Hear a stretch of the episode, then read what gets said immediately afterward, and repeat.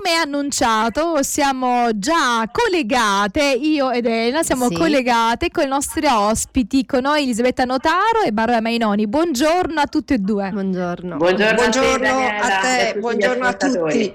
È un piacere rivedervi, credo che siamo diventati una bella squadra, no? È bello eh, riuscire a dialogare insieme, a ehm, riflettere e soprattutto ricevere quelle che sono, eh, quelli che sono i vostri, diciamo, le vostre considerazioni da persona un po' più specialista. Elisabetta, tu sei una psicologa, una psicoterapeuta, Barbara, giornalista, scrittrice e grafologa, quindi ognuno, de- ognuno, delle due ha messo qualcosa in questo bellissimo libro dal titolo Manuale d'amore, come costruire una relazione intensa e felice. Ed è quello che vorremmo fare di volta in volta dando delle piccole pillole eh, di educazione all'affettività. Nell'ultima puntata abbiamo continuato il nostro, diciamo, il nostro dialogo sul narcisista e sulla dipendente affettiva. Quindi la domanda di oggi è eh, come il narcisista cerca di riagganciare la dipendente affettiva, perché così cerca sempre quando succede che si lasciano, no? E poi c'è un'arma, anche più di un'arma, il narcisista per riprendere. Esattamente Daniela, anche perché come tutti i predatori una volta che ha investito tanto tempo, energie per la caccia e la conquista, figuriamoci se vuole perdere il risultato, no? il premio finale di tutte queste energie investite. Quindi cosa succede? Che a un certo punto la dipendente affettiva presto o tardi si accorge della manipolazione, non si risveglia dal lungo sonno, si accorge di essere abusata, di ritrovarsi in una relazione tossica e tenta di fuggire, di lasciare il narcisista, pur stando male prova a fare questo sforzo di volontà di chiudere la relazione. Chiaramente il narcisista non accetta di buon grado questa cosa e solitamente mette in atto quattro tentativi, di, chiamati proprio tentativi di hoovering, di eh, recupero, che sono i seguenti. Il primo è il silenzio punitivo, mm-hmm. solitamente sparisce no, per qualche giorno, per qualche settimana, non si fa più trovare, la blocca, non le risponde più ai messaggi. Questo serve a disorientare la preda, la dipendente affettiva, a farla sentire insicura, a farle perdere la terra sotto i piedi, il terreno sotto i piedi, in modo che eh, perda sicurezza, eh, stia così tanto male, così tanto in astinenza da questa affettività con tutti i neurotrasmettitori che abbiamo detto che le faceva produrre, da ricercare il narcisista e tentare di ritornare insieme. Se questo non funziona, il primo tentativo, si passa al secondo. Il secondo tentativo che mette in atto il narcisista è quello della squalifica, cioè si fa risentire ed accusa lei di tutte le colpe possibili e immaginabili, dicendole che la storia è finita per colpa sua, che lei ha sbagliato questo, ha sbagliato quest'altro, che lei è pazza, che lei è cattiva. In questo modo la preda, se è una ragazza molto insicura o un ragazzo molto insicuro, solitamente eh, vacilla, mh, mm, si sente attaccata, si mette in discussione perché questa è la sua natura e magari può arrivare a pensare che effettivamente la colpa sia quantomeno anche sua mm-hmm. e quindi tentare una riconciliazione, un confronto e di conseguenza ritornare con il narcisista.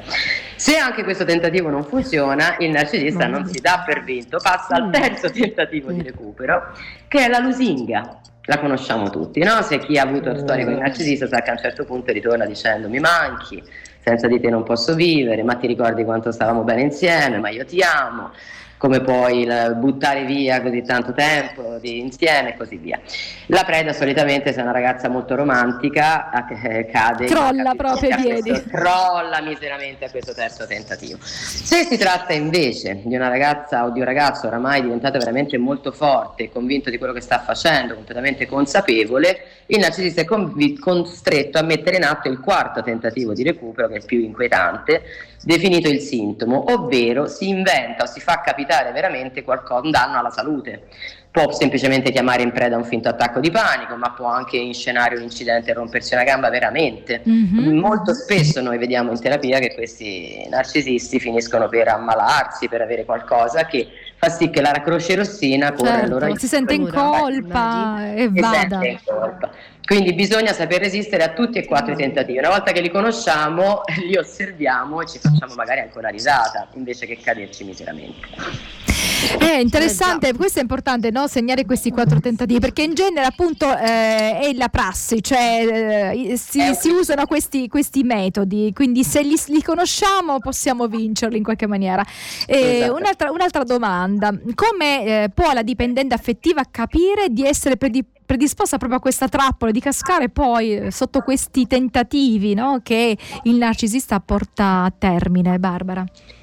Ma guarda, eh, innanzitutto ci sono delle frasi che veramente andrebbero segnate e memorizzate perché sono fondamentali. E che quindi queste frasi la dipendente affettiva almeno una o più volte nella vita se le sentite dire da qualcuno che davvero le voleva bene. E sarebbero ma tu dovresti imparare a dire di no, ma tu sei troppo buona, ma tu sei troppo condiscendente, troppo disponibile, credi alle favole, appunto perché evidentemente l'altra persona ha capito, giustifichi sempre tutti, dovresti pensare più a te stessa, dovresti diventare più egoista. È necessario stare molto attenti a questi feedback perché se vengono ascoltati attentamente queste persone non fanno quasi mai addirittura, cioè non, perché se no altrimenti travisano addirittura, travisano quello che in realtà non è, ovvero eh, perché la dipendente affettiva per sentirsi dire sei troppo buona è un complimento, cioè nel senso che lui lo, la sente davvero come una cosa, oddio, ce l'ho fatta, finalmente sono diventata più buona degli altri, allora riceverò più amore. Questa è la questione, invece se uno se lo memorizza e capisce effettivamente il senso, riesce a capire che davvero è, può essere, come dire, eh, dipendente da, appunto, da, da, da, innanzitutto dal narcisista in questione, ma comunque anche dipendente. La cosa che va anche detta è che, essendo una donna che ha fatto di tutto per meritarsi l'amore degli altri, solitamente in questa incessante ricerca di accoglienza e riconoscimento ha sviluppato sviluppato tantissime qualità, perché queste persone, che possono essere anche poi uomini, abbiamo già detto, ma comunque maggiormente sono le donne, sono delle ragazze e o donne in gamba, intelligenti, empatiche e sensibili, spesso si rendono paradossalmente anche indipendenti dal punto di vista economico, mm-hmm. per cui hanno questa dipendenza affettiva, ma poi sono indipendenti economicamente. Bisogna anche dire che al narcisista, che poi è, è uno spesso intelligente, almeno sul piano cognitivo, dotato di una parlantina senza uguali, eh, non piacciono poi quasi mai le persone stupide, per cui più le persone sono, come dire, accattivanti, sono stimolanti, eccetera, più ovviamente il narcisista è in grado di manipolarle con le sue strategie di comunicazione. Questo è. Quindi trova la preda, la preda efficace, la preda che è interessante, proprio quella che è accattivante, attraente, intelligente il tema si fa sempre più interessante e più caldo. Andiamo a un altro argomento che ha sempre a che fare no? Insomma, eh, con quanto abbiamo detto. In qualche maniera c'è un, dice, un, un collegamento. Quanto incide no? la cultura dell'immagine, che è la nostra cultura, e il ricorso che sta veramente crescendo alla chirurgia estetica sul narcisismo. Quindi non abbiamo lasciato il tema principale, ci siamo sempre. Allora, a voi la parola, perché eh, oggi parlavamo eh, prima, durante la pausa musicale, ehm, ci sono tantissime richieste di giovani, al maschile e al femminile, eh, di fare qualcosa a livello eh, estetico, quindi non solo qualcosina, proprio una chirurgia, quindi ehm, eh, andare a cambiare, ecco, cambiare eh, la, sì, l'immagine. Sì, cambiare i connotati. E purtroppo la richiesta è crescente, anche le denunce per interventi riusciti male stanno aumentando eh, vertiginosamente e in modo preoccupante, soprattutto fra i giovani. Purtroppo in una cultura materialista come la nostra il, la, il successo, il valore, la felicità vengono misurati esteriormente mm-hmm. e quindi le persone vivono l'invecchiamento solo ed esclusivamente come una questione di decadenza fisica per quanto riguarda invece le persone più avanti con l'età ma anche i giovani no? eh, misurano il proprio successo secondo questo amore, modello di amore condizionato, mi ameranno solo se sarò bella e perfetto.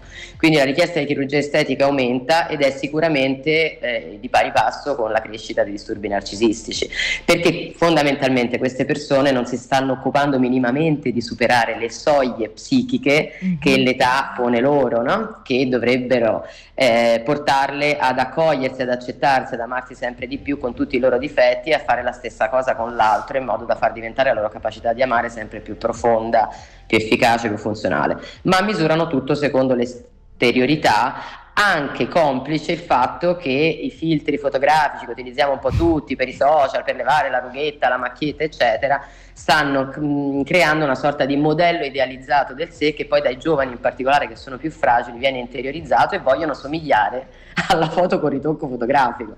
Qual è il problema? Il problema, a parte non bisogna demonizzare di per sé la chirurgia estetica perché a volte può essere utile per correggere un reale difetto e quindi a migliorare la sicurezza in se stessi.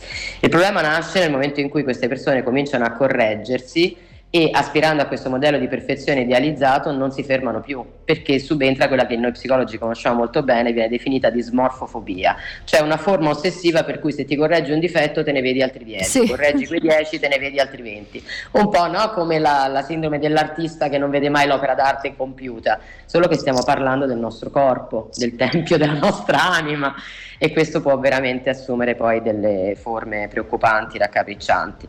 Quindi vanno aiutati i giovani ad imparare a superare queste soglie che sono proprio quelle dell'accoglienza, dell'accettazione, dell'amore incondizionato verso se stessi per ottenerlo poi fuori mentre questi giovani sono convinti che saranno amati solo se saranno perfetti esteticamente. Bisogna spiegare loro che in questo modo più, tutt'al più verranno utilizzati come trofei, da chi ha bisogno di estendere il proprio narcisismo anche all'altro e cerca la ragazza perfetta, vestita in modo perfetto, con il viso perfetto e le labbra gonfiate, per sentirsi ancora più sicuro nel mondo. Da mostrare come se fosse un, un oggetto. Certo, chiaramente tutto questo aumenta ancora di più la, l'instaurarsi di sindromi e di disturbi dello spettro narcisistico, mm-hmm. proprio perché il narcisismo è basato su questo, no? sul bisogno di ottenere dagli altri l'energia, l'approvazione e il riconoscimento che non si riesce a ottenere da se stessi.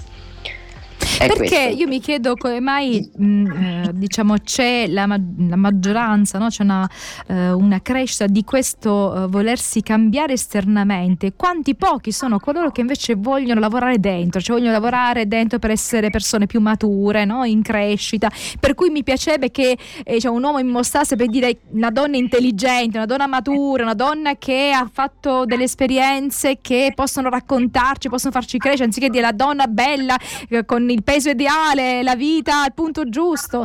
Una donna che invece abbia un cervello come anche un uomo, un cervello, una maturità, una, un'esperienza, una capacità di risolvere problemi, una capacità di trovare di resilienza. Ecco, perché non lavoriamo su questo? Perché si vede solo l'estetica? Mm-mm. Hai ragionissimo perché oltretutto non solo c'è la questione dell'estetica, se pensiamo c'è anche la questione delle diete, no? mettiamoci mm, anche un vero. pochino tutto insieme. Cioè le persone oggi secondo me sono incentrate proprio su questa società che è travisante rispetto a quello che è il nostro sé, la nostra interiorità. Cioè noi siamo portati incredibilmente, cioè soprattutto la maggior parte di noi, perché non tutti certo, ovviamente, certo. a seguire eh, quello che mh, mm, guarda quello che dice quella è la cosa più figa. Adesso mettiamola così. Allora si segue quella dieta che è la nuova perché perché la nuova e ovviamente c'è anche una questione di marketing dietro, di marketing alle spalle nella quale ovviamente che cosa succede? Succede che viene bombardato e soprattutto la persona che magari anche meno sicura di se stessa ci crede e a lei proviamo allora questa dieta e magari che cos'è? È una dieta che non fa che altro che portare poi delle grosse scompensazioni. La stessa cosa va anche ovviamente sull'immagine perché allora tutti ah che bello, guarda, sei lì tutta ripulita, tirata, eccetera, non c'hai più una ruga, ma che cos'è che comporta questo? Che poi dopo dentro di te cioè sei davvero felice di questo? Io non credo che le persone siano davvero felici di questo, tant'è che poi continuano a rifarsi. Perché? perché l'identità adulta oggi non viene minimamente incoraggiata. Mm-hmm. C'è anche questo aspetto che è fondamentale, che manca. So, parlo soprattutto per quello che riguarda le persone giovani, le ragazze che oggi anche loro eh, vanno proiettate e si proiettano moltissimo verso questa strada perché se hanno un chilo di troppo subito a dieta, subito lì a, a cercare di eh. come dire contenersi, di cos- di es- cioè alla fine c'è una costrizione che è esattamente l'opposto della libertà. Punto. Ma qual è il punto di fondo? Il problema di fondo è che nemmeno conoscono il senso evolutivo della vita e non sanno di dover superare delle soglie psichiche, non sanno che da questa innocenza che gli fa credere a tutto quello appunto che gli propone il marketing, la società e i media devono passare attraverso magari anche dei dolori, delle sofferenze, delle esperienze difficili ad archetipi più adulti, ok? In psicologia alchemica si dice ad esempio che dopo l'innocenza bisogna passare per l'orfano, che è la perdita delle illusioni, quindi un momento di difficoltà di sofferenza, per poi sviluppare il guerriero. Queste ragazze non sanno di dover sviluppare l'archetipo del guerriero e quindi di arrivare poi a combattere per affermare se stesse, per accogliersi e per eh, difendersi da tutte queste spinte omologanti che arrivano dall'esterno. Quindi non si pongono nemmeno il problema. Ed è per questo che eh, gli arriveranno inevitabilmente tutta una serie di sofferenze, delusioni funcione. Eh, disfatte che le costringerà prima o poi a fare i conti con tutto ciò. Altrimenti diventeranno appunto delle bamboline di 80 anni con il viso rifatto e, il cuore, e la mente di bambine. Oggi vediamo tanti adulti fuori che in realtà nascondono ancora dei bambini dentro, quindi bambini, bambini travestiti da adulti. Mm-hmm. Lo, vedo, lo, vediamo anche noi psicologi in terapia perché spesso sono i figli, magari anime più evolute, già più maturi dei genitori, a rendersi conto che i genitori sono dei bambini. sì. E sentendosi poi un po' soli e orfani in questo senso perché nessuno li guida vengono delusi ed è il motivo per cui o si rinchiudono in casa vanno in depressione sviluppano patologie o diventano narcisisti nel senso non vogliono più soffrire ma solo vincere fuori perché dentro si sono arresi. Questo è un messaggio che va dato ai giovani. La vita è piena di difficoltà che una volta attraversate forniscono grandissime gioie, soddisfazioni e ci rendono sempre più forti. Questo è importantissimo, proprio la, eh, la difficoltà. Questo, a questo proposito, vero Barbara? Invitiamo tutti ad andare a vedere al cinema il film Povere Creature. Bellissimo. Ti proponiamo già oggi di fare una puntata a sé. Okay. Se ti va Daniela di fare una puntata su questo film Povere Creature che sta spopolando ed è, è pieno di significati bellissimi. Tra l'altro segue moltissimo, sembra praticamente mostra quello libro. che noi andiamo a raccontare nel libro. Questo è, guarda, è meraviglioso. Ok, allora ne dobbiamo parlare. Grazie sì. come sempre Grazie. Barbara ed Elisabetta Grazie. per queste pillole no, di educazione all'affettività che fanno riflettere, perché a volte mh, si segue la corrente e non ci si sofferma a capire ma perché sento questo bisogno, perché sto andando a imitare quella persona o quell'influencer, perché non riesco a superare il mio brufolo, il mio naso un po' tondo, no? E perché non posso piacermi anche così? Quindi anche io ho un bel naso, Elisabetta, bello. non c'ho un nasino piccolino alla francesina. Meno mi, male che mi i miei genitori non mi hanno permesso di fare la chirurgia estetica e rifarmelo da giovane perché adesso sono innamorata del mio naso anche è vero perché poi carattere, da carattere ci distingue no? ci distingue siamo queste siamo queste cioè, ci, ci, ci, contraddistingue. Come sempre un abbraccio e alla prossima, alla prossima. Te, grazie Barbara, mille grazie, grazie mille